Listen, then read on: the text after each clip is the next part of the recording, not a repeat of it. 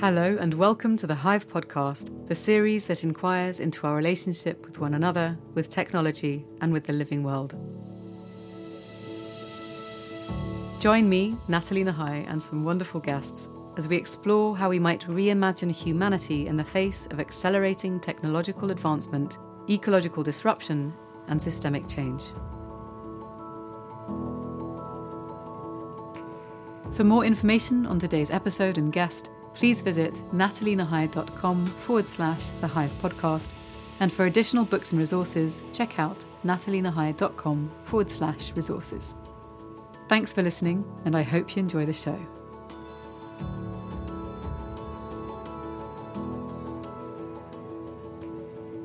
In this final episode of the season, I speak with Paddy Le Flufy. For the past eight years, Paddy has been focusing on understanding how we can redesign our societal systems to avert the unfolding environmental catastrophe and improve our quality of life. He is now beginning to publish what he's learned, starting with the book Building Tomorrow Averting Environmental Crisis with a New Economic System, which was published in March 2023. Throughout the next 12 months, he'll be following this book with a series of essays on various aspects of positive societal transformation which you'll be able to find over at his Substack. Before this chapter, Paddy had a somewhat different life. He first earned a degree in mathematics at Cambridge University and qualified as an accountant at KPMG in London. Then he spent years living something of a double life. He worked as a finance specialist in London for six months at a time, but used his money to live in remote places alongside people whose lives were drastically different from his own. He's travelled with economic migrants been taught to fish by rural Mozambicans, and lived with Hadza hunter gatherers. He spent two months living with an indigenous tribe in the Amazon rainforest, then won a Royal Geographical Society award to spend an entire year being taught by traditional wisdom keepers from another jungle culture. In 2015, Paddy paused his travels to concentrate on how we can improve our own society, and in doing so, improve the lives of the billions of people currently affected by the dominant global systems.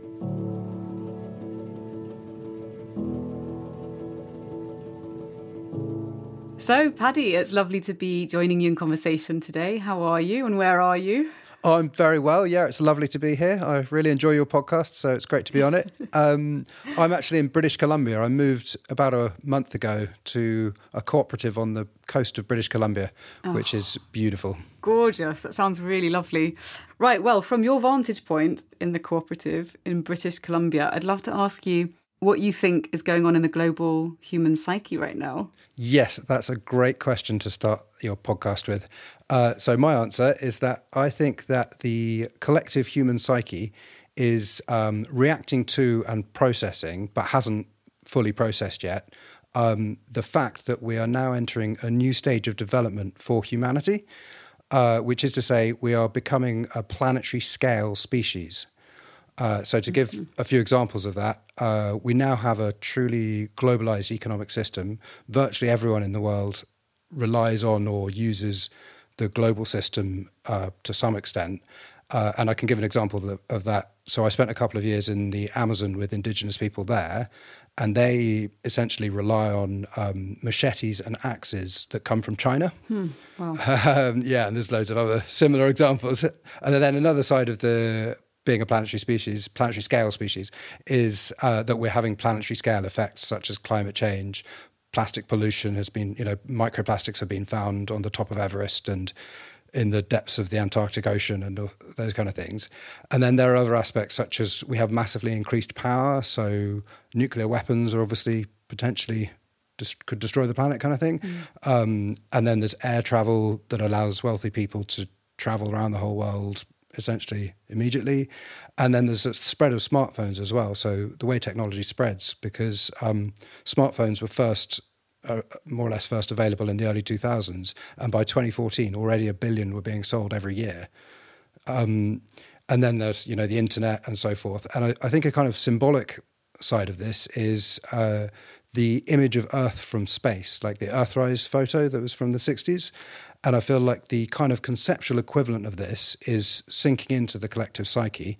But as I say, I don't think we've kind of processed it yet properly, and we don't have a coherent understanding of what it means and how we should move forward now that we're in this new stage. Mm. And I think also there's something around the scale itself that is so tricky, at least for me, to get one's head around. That you know, no matter how many podcasts you listen to, books you read, um, how many research papers you kind of get stuck into, the complexity and the scale are so vast that it's really quite tricky to start to understand our place within it. Yeah, and I, I think one of the ways in which people are kind of reacting to it is the issue of the systems we're in and the world is so massive and so complicated that it makes people feel helpless and kind of become a bit fatalistic about things yeah. And not realize that we also once we understand how we can use it we we can use the power we have to make things much better mm. but it's very hard to see how to do that another aspect of this is that the systems that we've got at the moment have been very useful from a lot of for most people have been very useful in the process. I, I, think this process of becoming a planetary scale species has been going since about the 1950s, which is when um, since then there's been something called the Great Acceleration, which is a massive increase in population, energy use, GDP, and then also environmental impacts such as carbon emissions, deforestation, plastic pollution, and so on. And the systems, the societal systems we've got, we still have, have been very useful for the great acceleration and have massively improved quality of life for an enormous number of people. Mm. So this also makes it much harder for people to recognize that we now now we've accelerated. um, we've gone through that period, and we need to find new systems that are suited to being planetary scale and continuing for an, inde- an indefinite amount of time. Mm yeah, that definitely feels to me as though there's kind of like this. It's like the juddering in the car, and you think, and you're kind of sitting there thinking, please don't be something serious. Please don't be something serious. And then more things start going wrong. And I feel like the, the juddering is getting louder and louder, and more people are kind of going, oh shit, maybe there's actually something wrong. In one of our previous conversations, you mentioned that in the West, at least, and obviously we're a global species, so now it's going throughout the, the world, that we're running on 20th century systems that aren't appropriate for our current moment and worsening polycrisis. And so I'm curious to ask about your current thinking and focus on how we might explore new alternative systems and perhaps broader timescales, you know, looking to the next hundred years. For instance, will our capitalist system still be working? What do you suspect might might unfold? Yeah, I certainly hope that our, the capitalist system basically doesn't exist in 100 years' time. Uh, we've transformed it into a better system. And that's the most clear reason for that is the environmental crisis. The current systems are, you know, there's been at least 30 years when people have been aware that there are serious environmental crises and trying to solve them. And within the current system, it's been essentially impossible to do so. Mm. But on top of that, even on its own terms, the current system isn't suitable when you look at it on the scale of one or 200 years. Um, and I'll just use a couple of statistics to explain what I mean. So the current system looks on economic growth as more or less the be all and end all, mm-hmm. the, the most important thing. And the standard aim is to have 3% growth a year. And that's actually one of the UN Sustainable Development Goals. But it's also not just a global goal, each individual country generally aims for something around that. But 3% doesn't sound like very much, but it actually, because of kind of compound interest style increase, it does add up a lot over time. So it actually means that GDP needs to double every 23 years. Like if you have 3% growth a year, it doubles in 23 years. That's astounding. Yeah. And so then calling that 25 years, that means that over 100 years, it needs to grow by 16 times because it doubles in 23 and then that doubles the next 23. So that's four times after 50 years. 16 times after 100 years, and then after 200 years, 256 times. So the current aim, if it's looked on as a system that carries on for 200 years, is for the global economy and the economy of individual countries to be 250 times as big as they are now in 200 years' time. Which is just impossible. Which is, yeah, it just boggles the mind, doesn't it? But on the other hand, the other statistic is on the poverty side of things, right? So normally when people are talking about global poverty, they talk about extreme poverty, which is, I think it's $2.10 now. It's about $2 a, a day per person, which is an extremely low bar. That's like barely surviving kind of levels. You want to get people way above that, right? And Jason Hickel did a study a few years ago looking at it from the perspective of a basic standard of living, which he set at $7.40 per day.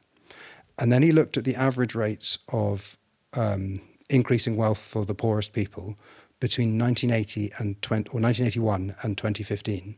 And he worked out that at those rates, it would take 200 years to get everyone up to $7.40 a day.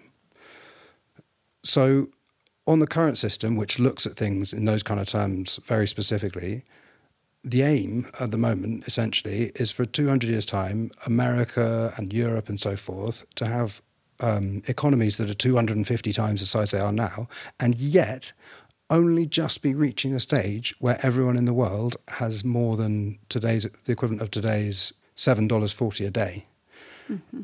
uh, which is obscene, basically. Yeah. Um, and then on top of that, there's the environmental crisis, which the current systems are manifestly failing to solve. So, looking at it on that kind of time scale opens our minds to the fact that we absolutely have to find new systems. And so then the next question is well, what kind of systems, what kind of world can we aim for as a planetary scale species, looking at it as continuing indefinitely into the future? And so I think looking on those larger timescales, rather than thinking about specific systems, we should think about more general kind of aims. So, and things around that. But my idea at the moment is about the general aim. And so I think we should aim for a general goal of bounded abundance. Mm. Um, so there's two sides of that. There's the bounds and then the abundance. So on the bounds side, there are um, ecological bounds, and there are a set of planetary boundaries that have been worked out by uh, Johan Rockstrom and his team at the Stockholm Resilience Centre. So these are boundaries like uh, climate change, biodiversity loss, nutrient cycles. You know, we need to make sure we don't mess up nutrient cycles and those kind of things. And uh, there are also bounds in terms of resources. So at the moment, we use enormous amounts of well, fossil fuels, but also metals um, and just loads of different resources. So clearly, eventually, those kind of things are going to run out, and some mm. sooner than others. And I know one person who's working on this is uh, Dr. Simon Michaux. Um, I think there, I'm sure there are others as well, but that's another important bound essentially. And and then another bound is actually a social foundation. So we need everyone to have enough of the basics of food, uh, water, education, social networks, and so forth. And there's the donut, um, which was invented by Kate Raworth, which combines two of these the ecological boundaries and the social foundation. And I might go into the donut later because that's in my book. So, yeah, so those are the bounds. And then the other side is abundance. And generally speaking, nowadays, at least in the West, people think of abundance. Abundance is kind of like wealth, right? And mm. people think of this in terms of material goods mostly, right? Material quality of life. Then you think about the bounds and like, oh, but in order to not go over the, those bounds, we need to have we use less materials and therefore have less of a material quality of life. And I don't think this is necessarily true. There are ways, such as the circular economy, which again is in my book and I can go into later, that can allow us to have a decent material quality of life and for poor people, global poor people, to have a much better quality of life than they have now without going over those bounds. But I think more importantly, in this kind of looking at things in 100 years' time type scale, is that we should have a broader conception of what abundance means and an, a recognition that abundance means different things to different people.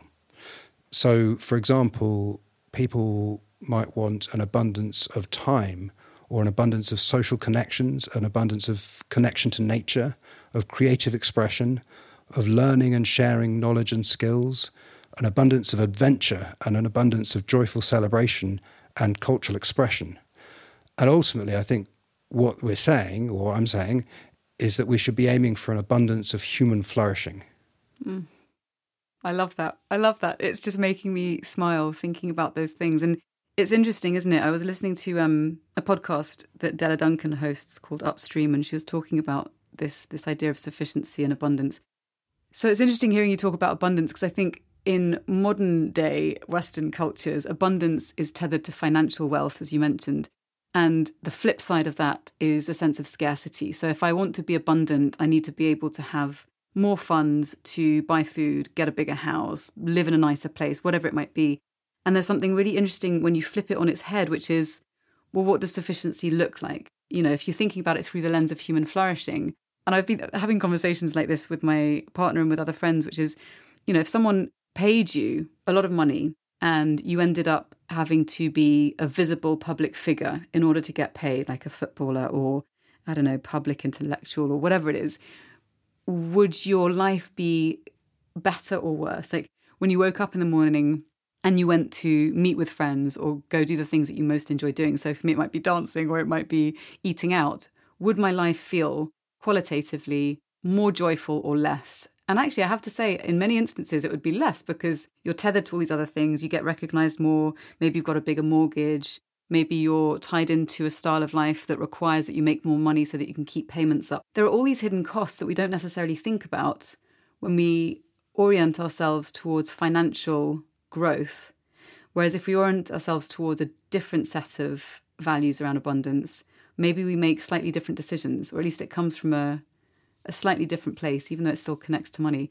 So I'm curious what you think are some of the possible ways in which to look at the relationship between abundance and financial wealth and where we might start to reimagine finance and economics. Yeah. So I completely agree that at the moment in the current system, money and financial uh, wealth basically is an essential aspect of having abundance of many other things. But you can aim for different things. I mean, I personally did. I uh, became an accountant and then used that to earn money in short periods and then spend the money in longer periods uh, in remote cultures and what have mm. you. So I was essentially buying time. But that is definitely going against the grain of the current system. And I don't really know if those are, I mean, obviously, quite a lot of people do similar kind of things. And if the whole kind of majority of society started doing that in terms of people, I honestly don't really know what would happen. It would be quite complicated, right? Because the current system is so set up in that mm. kind of a way. But in terms of moving to another system on the financial side of things, so I think something that really holds people into the needing more money kind of aspect is the fact that a lot of things are tied up by the way in which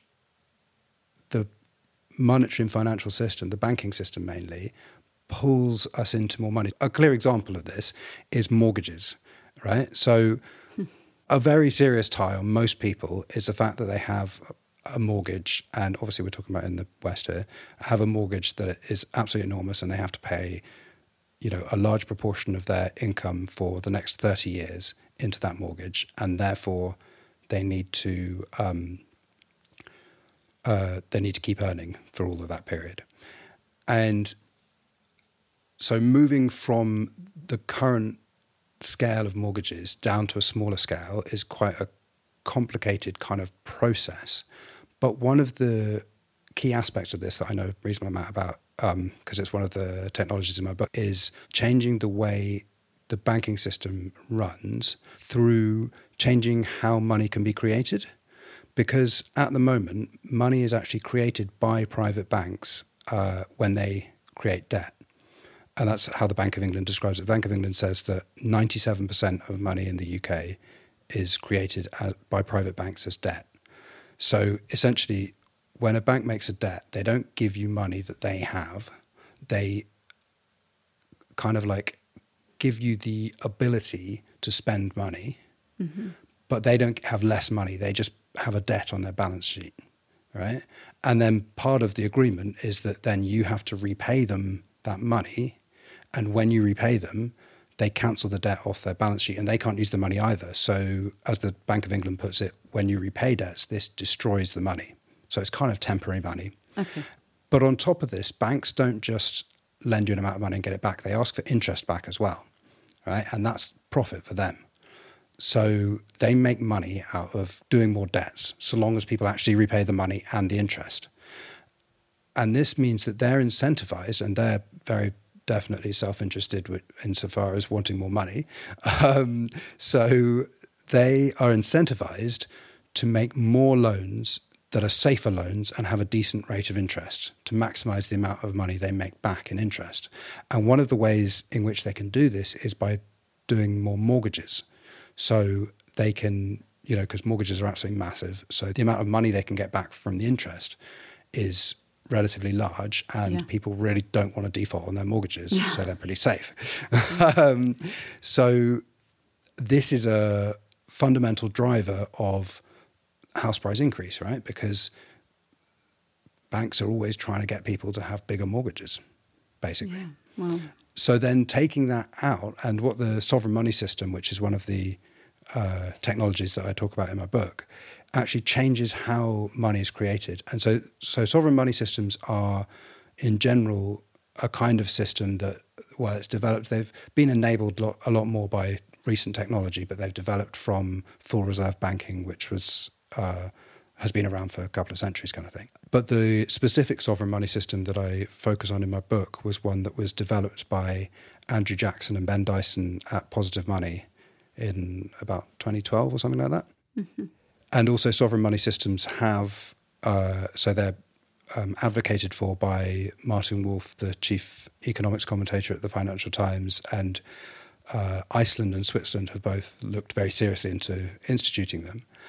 Um, and what they do is they change how money can be created. So they take the power to create money away from private banks completely, and instead the central bank and the government between them do essentially. So the central bank decides how much money should be in the economy, which is already something central banks do, and that's why they change interest rates. They essentially want to dis- to influence how much money is in the economy, and they do this at the moment through changing the interest rate and quantitative easing. Mm-hmm. But changing the interest rate um, just changes the calculus of profitability by which private banks choose how to make loans because of the reserve system. Is all quite complicated but basically that's that's that's what it can do. And quantitative easing they put money into the financial system hoping it'll then trickle down through. So they have weak tools essentially. And the sovereign money system changes this. So it says private banks can't make money. The central bank can decide how much money is in the economy directly by making more money or destroying money in order to get to the level it wants to have. And then some of that it can lend to banks to then lend into the economy. But most, the main way kind of thing is to give it to the government who can then spend it into the economy.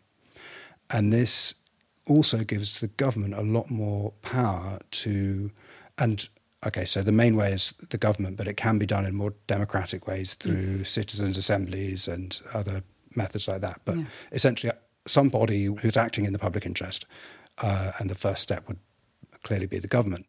So then the government can they can either raise spending or decrease taxes in order to effectively put money into the economy, but they could also do it more directly. For example, through a basic income or as climate change and the transition to a decarbonised society happens, we're going to need to, for example, close or shrink some industries, mm. right? Uh, so the coal industry is a classic example. In the UK, the coal industry more or less shut in the 80s or decreased massively, whatever, and um, and that caused very serious social problems for people in those areas because. Mm. They didn't have anything else to go to, and at the moment there are loads of regions that are, around the world that are reliant on the coal industry. And the, it's essential that the coal industry closes in order for us to decarbonize society. So we need to avoid the kind of things that happened in to the coal mining regions in the UK happening to loads of other places. Yeah. And the sovereign money system can be used if if a government has a sovereign money system and needs to cl- close a coal mining industry, they can use some of the money, newly created money, to help with the transition. For example, by doing a, a targeted basic income for that area or helping people transition to new jobs um, and so on and so forth. So it gives much more possibility, better tools for helping to transition society. Yeah. So okay, so you've mentioned one of the one of the main tools and technologies in your book. And so now is probably a good time to talk about your book, which is called Building Tomorrow Averting Environmental Crisis with a New Economic System. And I have it right here because you kindly sent it to me. And I've read it, and it is absolutely fascinating and also well reviewed by other people who are also very active in the field. And so I'd love to ask you, I guess, briefly, what moved you to write the book? Although I imagine we might be able to to make some pretty good guesses on that, but I'd love to hear it from you. And then um, I'd like to just ask you about just a quick summary, I guess, of and that might be an impossible ask uh, because it, these are complex themes, of course, but the six organizational technologies that you write about that you believe can create a new economic system more suited to our current global situation. First, though, let's hear about what seeds of inspiration um, created the impetus for this project. Uh, yeah, sure. So um, I started focusing, uh, kind of seriously focusing on this kind of general area in 2015. Uh, I'd got back from a couple of years in the Amazon, and for it's a very long story that I won't go into, but basically, I was kind of looking for a new project, new uh, thing to do with my life, and I, um, as you do, uh, yeah, and I'd always been generally interested in, and always kind of recognised that essentially the world could be much better than it is. Like we can make things much better than they are, kind of thing. Um, and of course, I was increasingly worried about the situation in terms of the environmental crisis and so forth. So I started looking into and reading around and learning about how I might be able to join in and have a positive impact.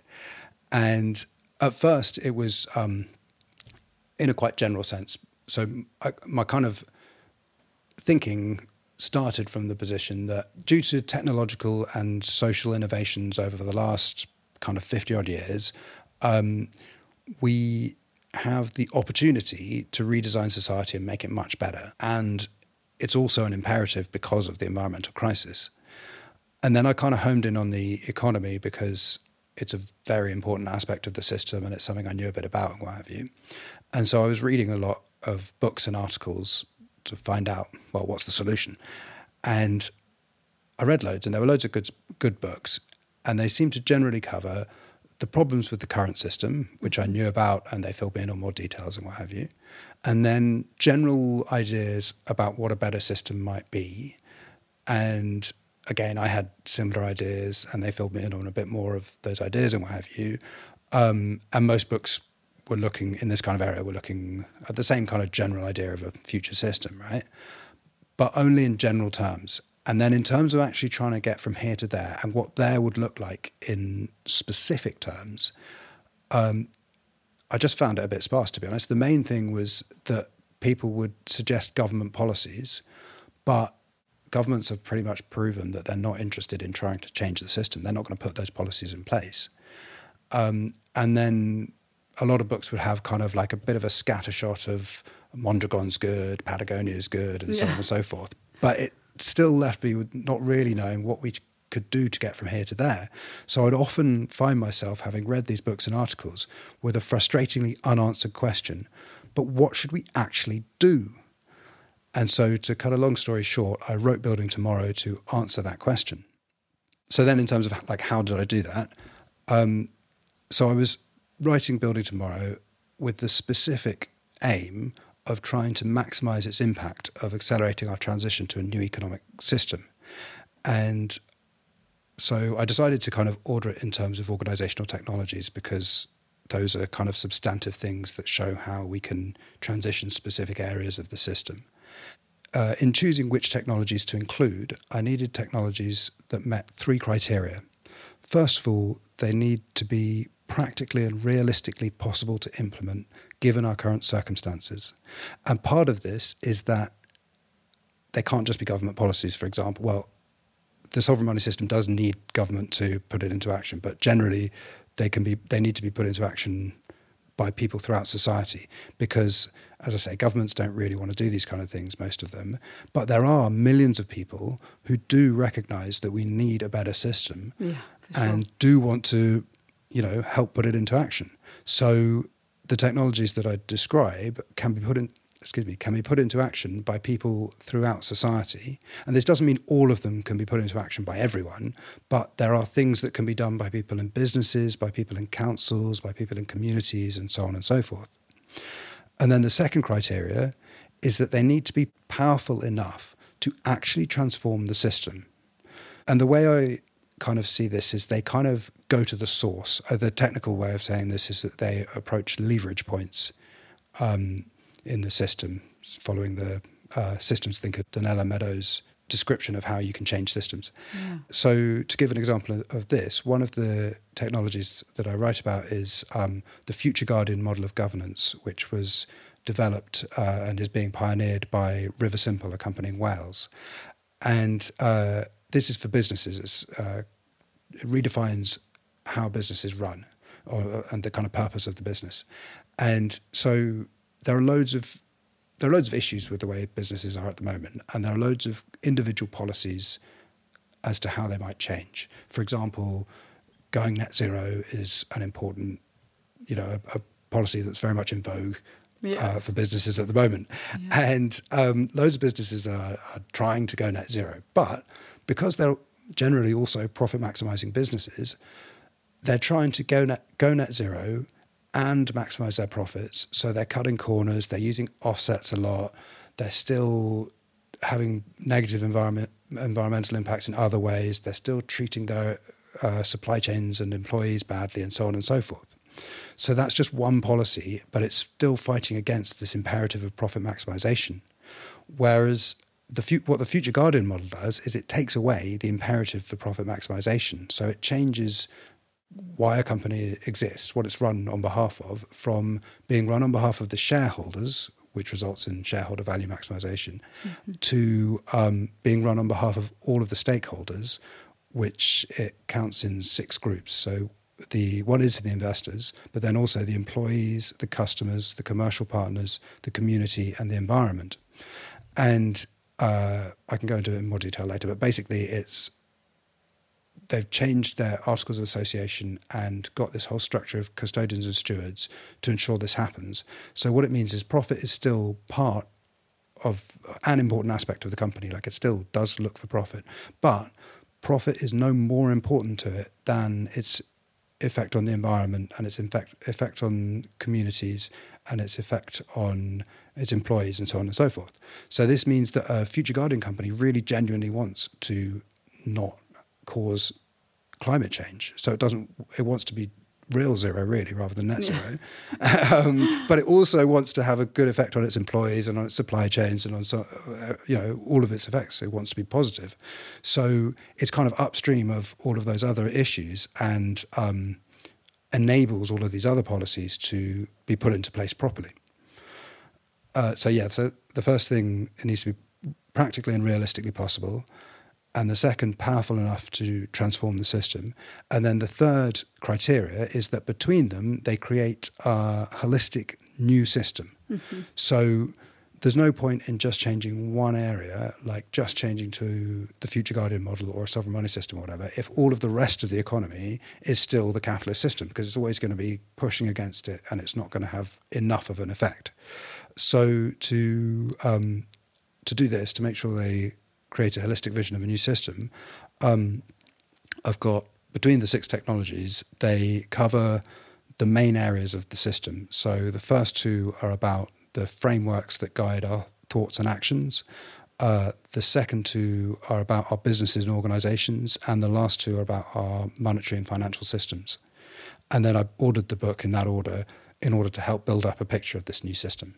Yeah, it's very clearly mapped out and thought through. And one of the things I think that's curious in terms of themes that underpins some of the technologies or practices that you outline in the book, and you write about this quite early on in the book, but it really captivated me, was that we need to move away from expansionism towards harmonization. And I was really struck by the way of framing that. Can you maybe speak a little to, to that, like what you mean when you write that? Yeah, sure. So, um, yeah, this was in the introduction and explaining the kind of overall change in trajectory. Mm. And so, expansionism, in one sense of this, a major sense of this, is economic growth, but it's also something that's been going on a bit longer than that. So, uh, or insofar as it's not just the capitalist economic growth system. Like before that, there was the empires were all about expanding, and uh, I suppose relating it to the planetary scale species thing, the at least the latest period of expansion has been expanding into being a planetary scale species. Yeah. But a corollary of that is that we've had ex- we've been expanding our environmental impact, uh, mm-hmm. negative environmental impact, obviously, um, and now that has got to a stage that's um, you know it's causing very serious problems, and it could actually destroy this, destroy you like the system and cause massive problems, kind of thing.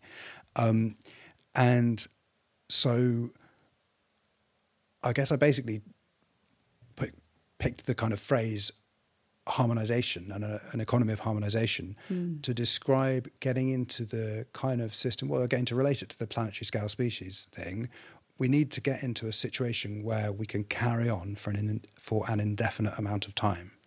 Um, and so, in order to do that, we need to be in harmony with things. We need to not be causing problems for the natural world. We need to be in harmony with it. We need to not be having wars with increasingly dangerous weapons. Uh, so we need to be in harmony with each other. So one of the things that I don't really go into my, in my book, but general ideas is part of the way the current system is structured is like always encourages people to think that to aim to become more rich, right? Yes. To aim yeah. for more, to want to be rich, to want to be that multimillionaire, right? But it's also kind of designed in such a way, or the reality of the world is that only a few people can actually get there, right? So the whole system is designed for there to be only a few winners mm. and other people to hopefully do all right. yeah, but be true. aiming to be one of those winners and therefore be frustrated with the fact that they're only doing all right. Whereas that's also causing problems, and it's a part of the mechanism of expansion because having all of these people pushing towards having more pushes everything towards having more, right? So instead, we want to be like, as I put it in the book, harmonize our aspirations with our opportunities. We want to have goals for everyone that we can actually all achieve, mm. um, rather than this only some people win type situation. Yeah, and I think one of the things sort of you broke it down really beautifully, which is about the um, the five characteristics of the economy of harmonization. You name as systemic adaptability, environmental responsibility, global solidarity, local sufficiency, and material security. And so I wonder do you already see green shoots of these qualities or characteristics being put intentionally into practice? Yeah, I definitely do. Uh, in terms of, so for example, um, global solidarity, that is something that hasn't even been a, an idea for people apart from very kind of visionary people for until the last like I don't know 100 years or something, right? Um, and nowadays it's pretty normal. You know, there's like I suppose a lot of people don't necessarily see it as a kind of thing, but you know, there's the UN Sustainable Development Goals, for example, are goals for the whole of humanity, and there's just loads and loads of people who recognise that we're all people and we should all have solidarity, essentially. And then it is being, for example, the donut, the um, first technology in the book that um, uh, has the the social foundation and uh, ecological bounds. So the the donut uh, it can be summarized as having a new goal instead of economic growth of uh, meeting the needs of all within the means of the living planet as the aim. So that's everyone having the uh, basics of enough food, social networks, education, etc., etc., and collectively us not going over the ecological bounds of, you know, like I said before, climate change, biodiversity, etc.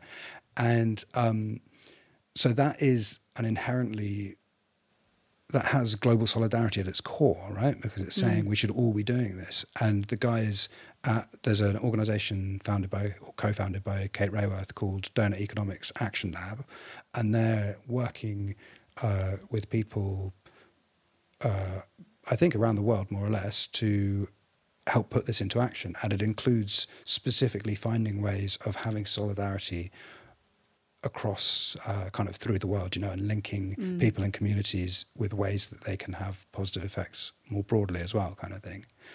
Um, and actually, uh, just a week ago, uh, I'm in touch with someone in South Africa, and uh, he said that um, in a city near Cape Town, they're putting the donut into action there as well. So Amazing. It's definitely spreading around the world.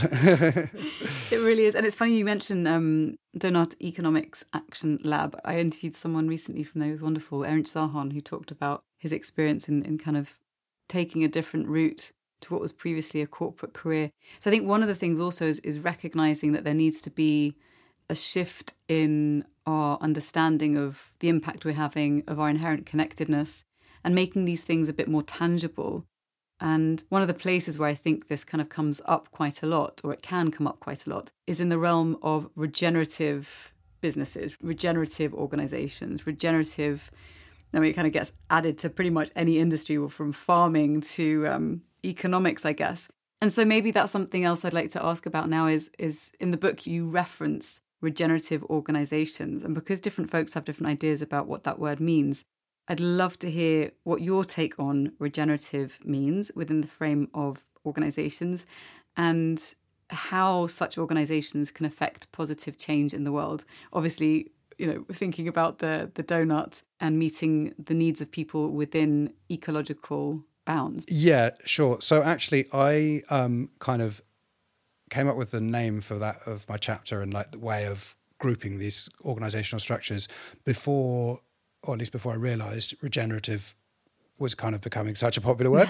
like, I think, which is a I, good thing. Well, I mean, yeah, that's popular. Well, yeah, but I also feel like if I'd uh, if I was renaming the the chapter now, I would probably actually call it uh, cosmolocal yeah. organisations. Ah, interesting. Which, uh, because regenerative, yeah, is mainly kind of nature regenerative. Uh-huh. I get the impression is the way it's generally understood at the moment, um, and I'm talking about economically regenerative mainly. Although these organisational structures, they're kind of uh, decentralized regeneration, so they can be applied to um, nature-based organizations as well, but they're not specifically about that. So, so cosmolocal, because Indra Adnan also talks about cosmolocal quite a bit, and it's a fascinating term. What do you mean when you say cosmolocal? Yeah, so I actually think that cosmolocalism is potentially or a preferable replacement for capitalist capitalism in terms of the kind of de- development dynamic. Uh, so cosmolocal means, um, well, the kind of one of the mottos of it, as it were, is um, design global, manufacture local. So the idea is that we do things locally. Uh, you know, there are local factories, etc., and local material flows, but those local factories, material flow, the people doing the material flows, etc., are connected through global networks to share information and have collaborative development. So one of the organizations that's in the regenerative organizations chapters I know a bit about and um, is a good example of this is Fab Labs. Mm-hmm. Um, and when I say I know a bit about, it's one that I specifically picked as being one of the best ones. Um, and um, they're they're like makerspaces. So basically, they've got a, they started in MIT and they've got a kind of ideal fab lab. The idea is that using a fab, in a fab lab, you can make almost anything on a non-commercial basis. You can just go along and use their machines and make things. And they have a uh, they're connected through a network. There's thousands of them around the world. So part of the idea is that you can, um, whenever you make anything in a fab lab, you upload the designs onto the fab cloud so that then anyone else in any other fab lab can instantly download the design and wow. make the same thing. That's so uh, cool. Yeah, isn't it? Yeah, and they've got loads of aspects that help this kind of move forwards. And one of the things is that individual fab labs don't need to have exactly the equipment kind of recommended by the ideal fab lab. The what they should be aiming for is to have the ability to produce anything that any other fab lab can do. So have the same kind of outputs, mm. but using whatever local machinery, whatever's appropriate to their financial situation, and so on and so forth. So this allows the individual labs to develop in their own way while sharing their knowledge of their development, and they also share information about what uh, machines they're using and all that kind of thing um, with the rest of the network, which enables a kind of collaborative development, right? Mm. So that's the way in which it can be, if it's applied m- more widely and to commercial organizations more, then it can the, it can be a swap essentially, a replacement for the current capitalist dynamic of kind of individual companies trying to get as big as they can and hoard and grow their own capital and like kind of hoard information and all of that, and swapping this to a collaborative dynamic where everything's shared among and as the networks grow, then there are more people putting their resources into improving things. Uh, so yeah, I think it can actually replace that capitalist dynamic. That's extraordinary and, and a very fundamentally different place from which to start because you're starting from a position of wanting to share and to collaborate and to kind of support the whole network, whether it's locally or far afield with the ideas that you're generating. Exactly, yeah. Mm. So, then thinking about the biggest challenges that you see at the moment and on the horizon, what are the things that you're most focused on or concerned about? So, I think the most important immediate shift, I mean, I think basically we need to build a new system and mm-hmm. I like try and make the transition from the old system to the new one as smooth as possible.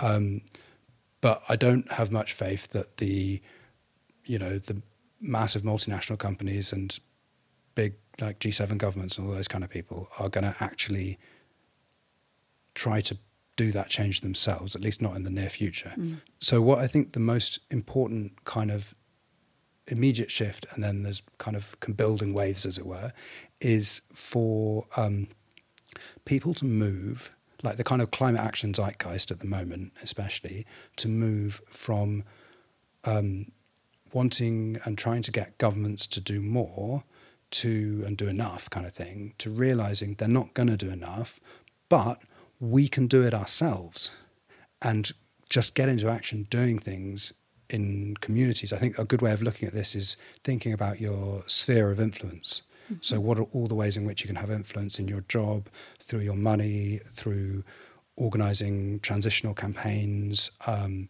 and so on and so forth, and then doing as much as you can, and by talking to people and getting other people to do it, and essentially like mobilizing.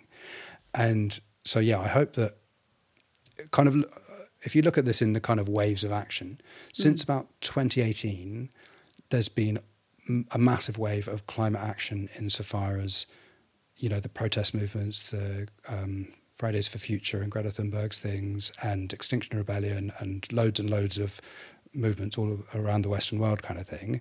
Um, but they're focused on trying to get governments to change generally. Yeah. And but they have, you know, millions and millions of people are involved in them.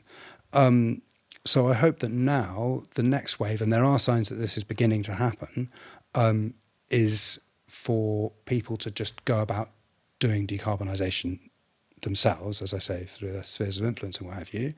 Um, and at the same time, the kind of vanguard people beginning to build the new systems, so mm-hmm. economic system, but also you know kind of agricultural and ecological systems through bioregionalism and so on and so forth, and kind of getting these things in place, and then I mean, I basically think that climate change is going to get really quite hairy in the 2030s, probably, um, which I've kind of based that date on um, the levels of, of like the, the water in the pa- Lake Powell and Lake Mead, which are running out. So there's they're likely to cause like very big problems in America, which is the heart of the current system in the 2030s. Wow. Um, so and then there's obviously loads and loads of other issues, and I'm guessing that the 2030s is going to be when they're hitting really quite hard.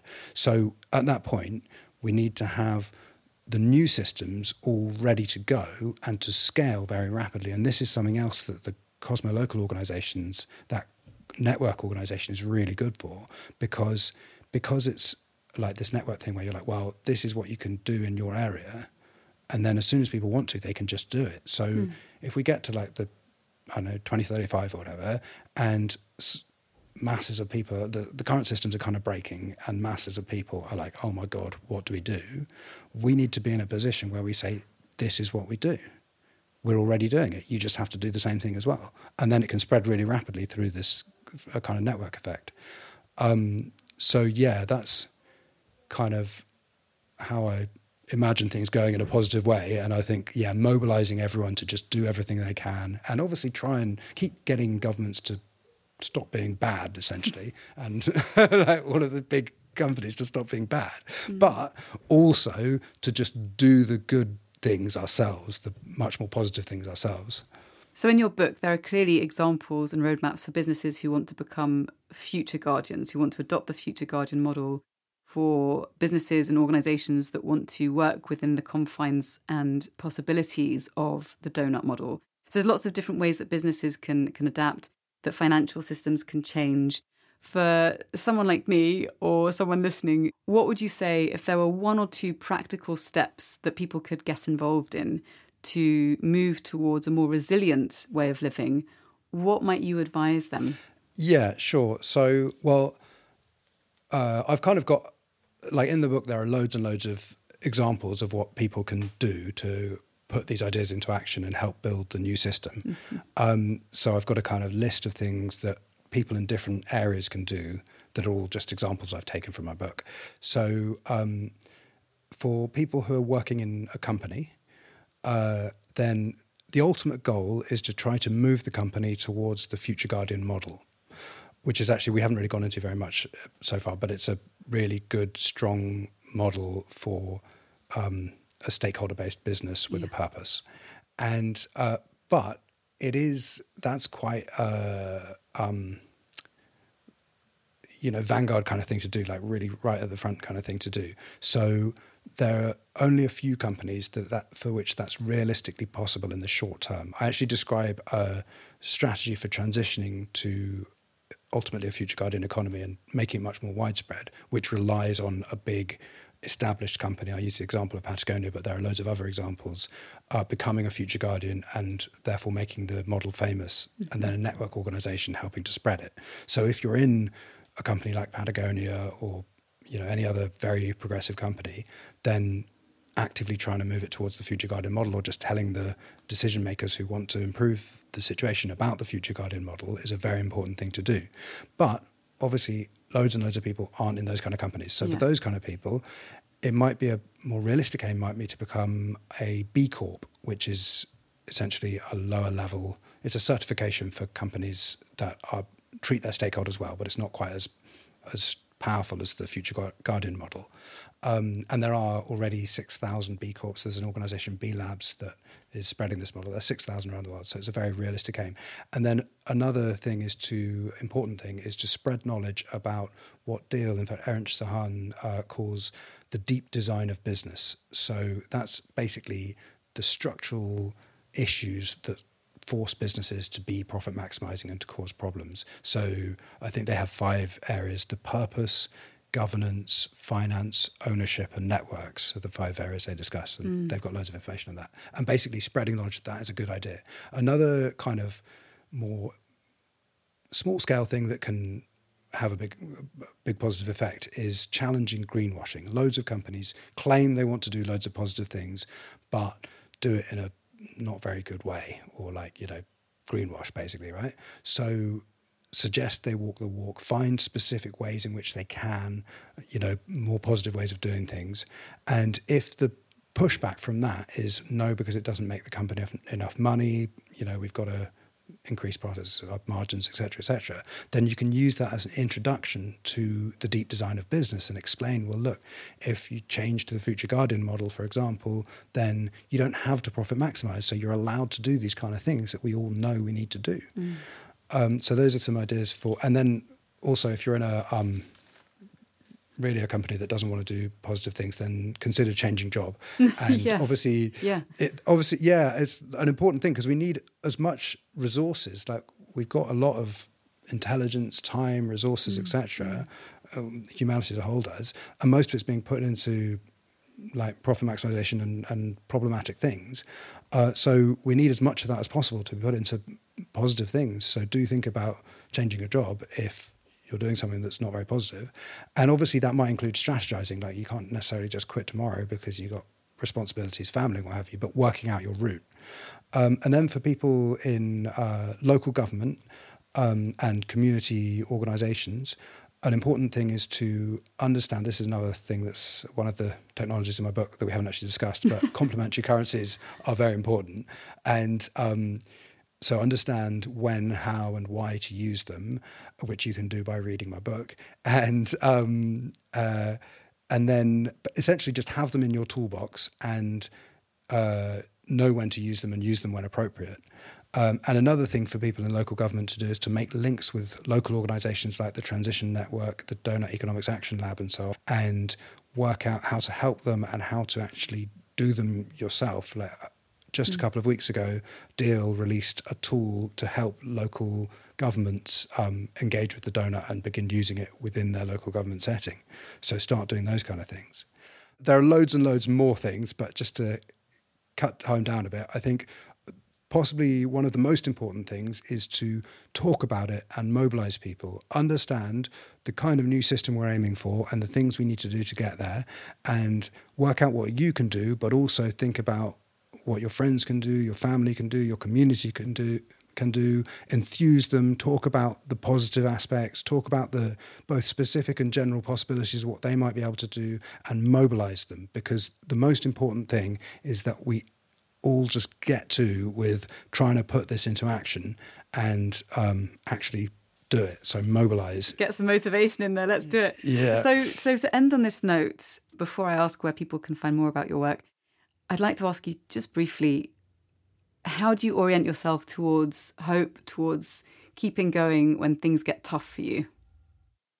Right. So um, basically, because I see that we can have a much better world and better society, and it's really hard to do, but we can do it. And there are people who've been pushing for much longer than I have and gone through much more in order to try to get there. But there are also loads of positive things that are happening and I can see that we can get there. I know that I have faith in humanity to be honest. Like I know that most people want to get there. We just need to like organize, mobilize, work out, be strategic and focused and we can actually do it. So yeah, I guess I've just got faith that we can. I love that. And that faith in humanity, it's very refreshing. So, Paddy, alongside your wonderful book, Building Tomorrow, where can people learn more about your work? Yeah, so um, so yeah, my book is called Building Tomorrow Averting Environmental Crisis with a New Economic System. And that's my first publication. But I'm currently uh, planning, I've got like in my head quite well planned a series of essays that I'm going to write over the next few months and publish. So to get um, an update when I publish something, uh, you can sign up to my Substack, which is paddyleflufy.substack.com. Um, and it, maybe you can write that in sh- the show notes because Le Flufy is a bit weirdly spelt, but um, and um, and yeah, I'll just post on there when I have something published. So when I do a podcast or I publish a um, an article or if there's a big review of Building Tomorrow or something like that. Um, and that's probably the best way of finding out. And then on Twitter, follow me on Twitter and LinkedIn as well. Um, and yeah, it's Paddy Le Flufy. I'm the only person with my name, so I'm quite easy to find. and Le Flufy, just for, for reference, is spelled L E and then separately F L U F Y. There you go, exactly. There we go. well, Paddy, it's been such a whistle stop tour. And honestly, I, I, recommend if you're listening to this thinking, okay, we only touched on some of the principles, some of the frameworks, please do dive into the book because it is interesting. There's examples, there are case studies, and uh, lots of resources to dive into. So it's a valuable handbook for systemic change. Paddy, thank you so much for coming to talk to me. Well, thank you very much for having me. It's been awesome.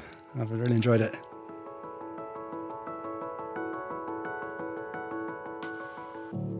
Well, folks, that's a wrap. I've really loved weaving this season together, and I hope you found our exploration into how we might reimagine humanity's role and narrative at this unusual moment as touching and thought provoking as I have.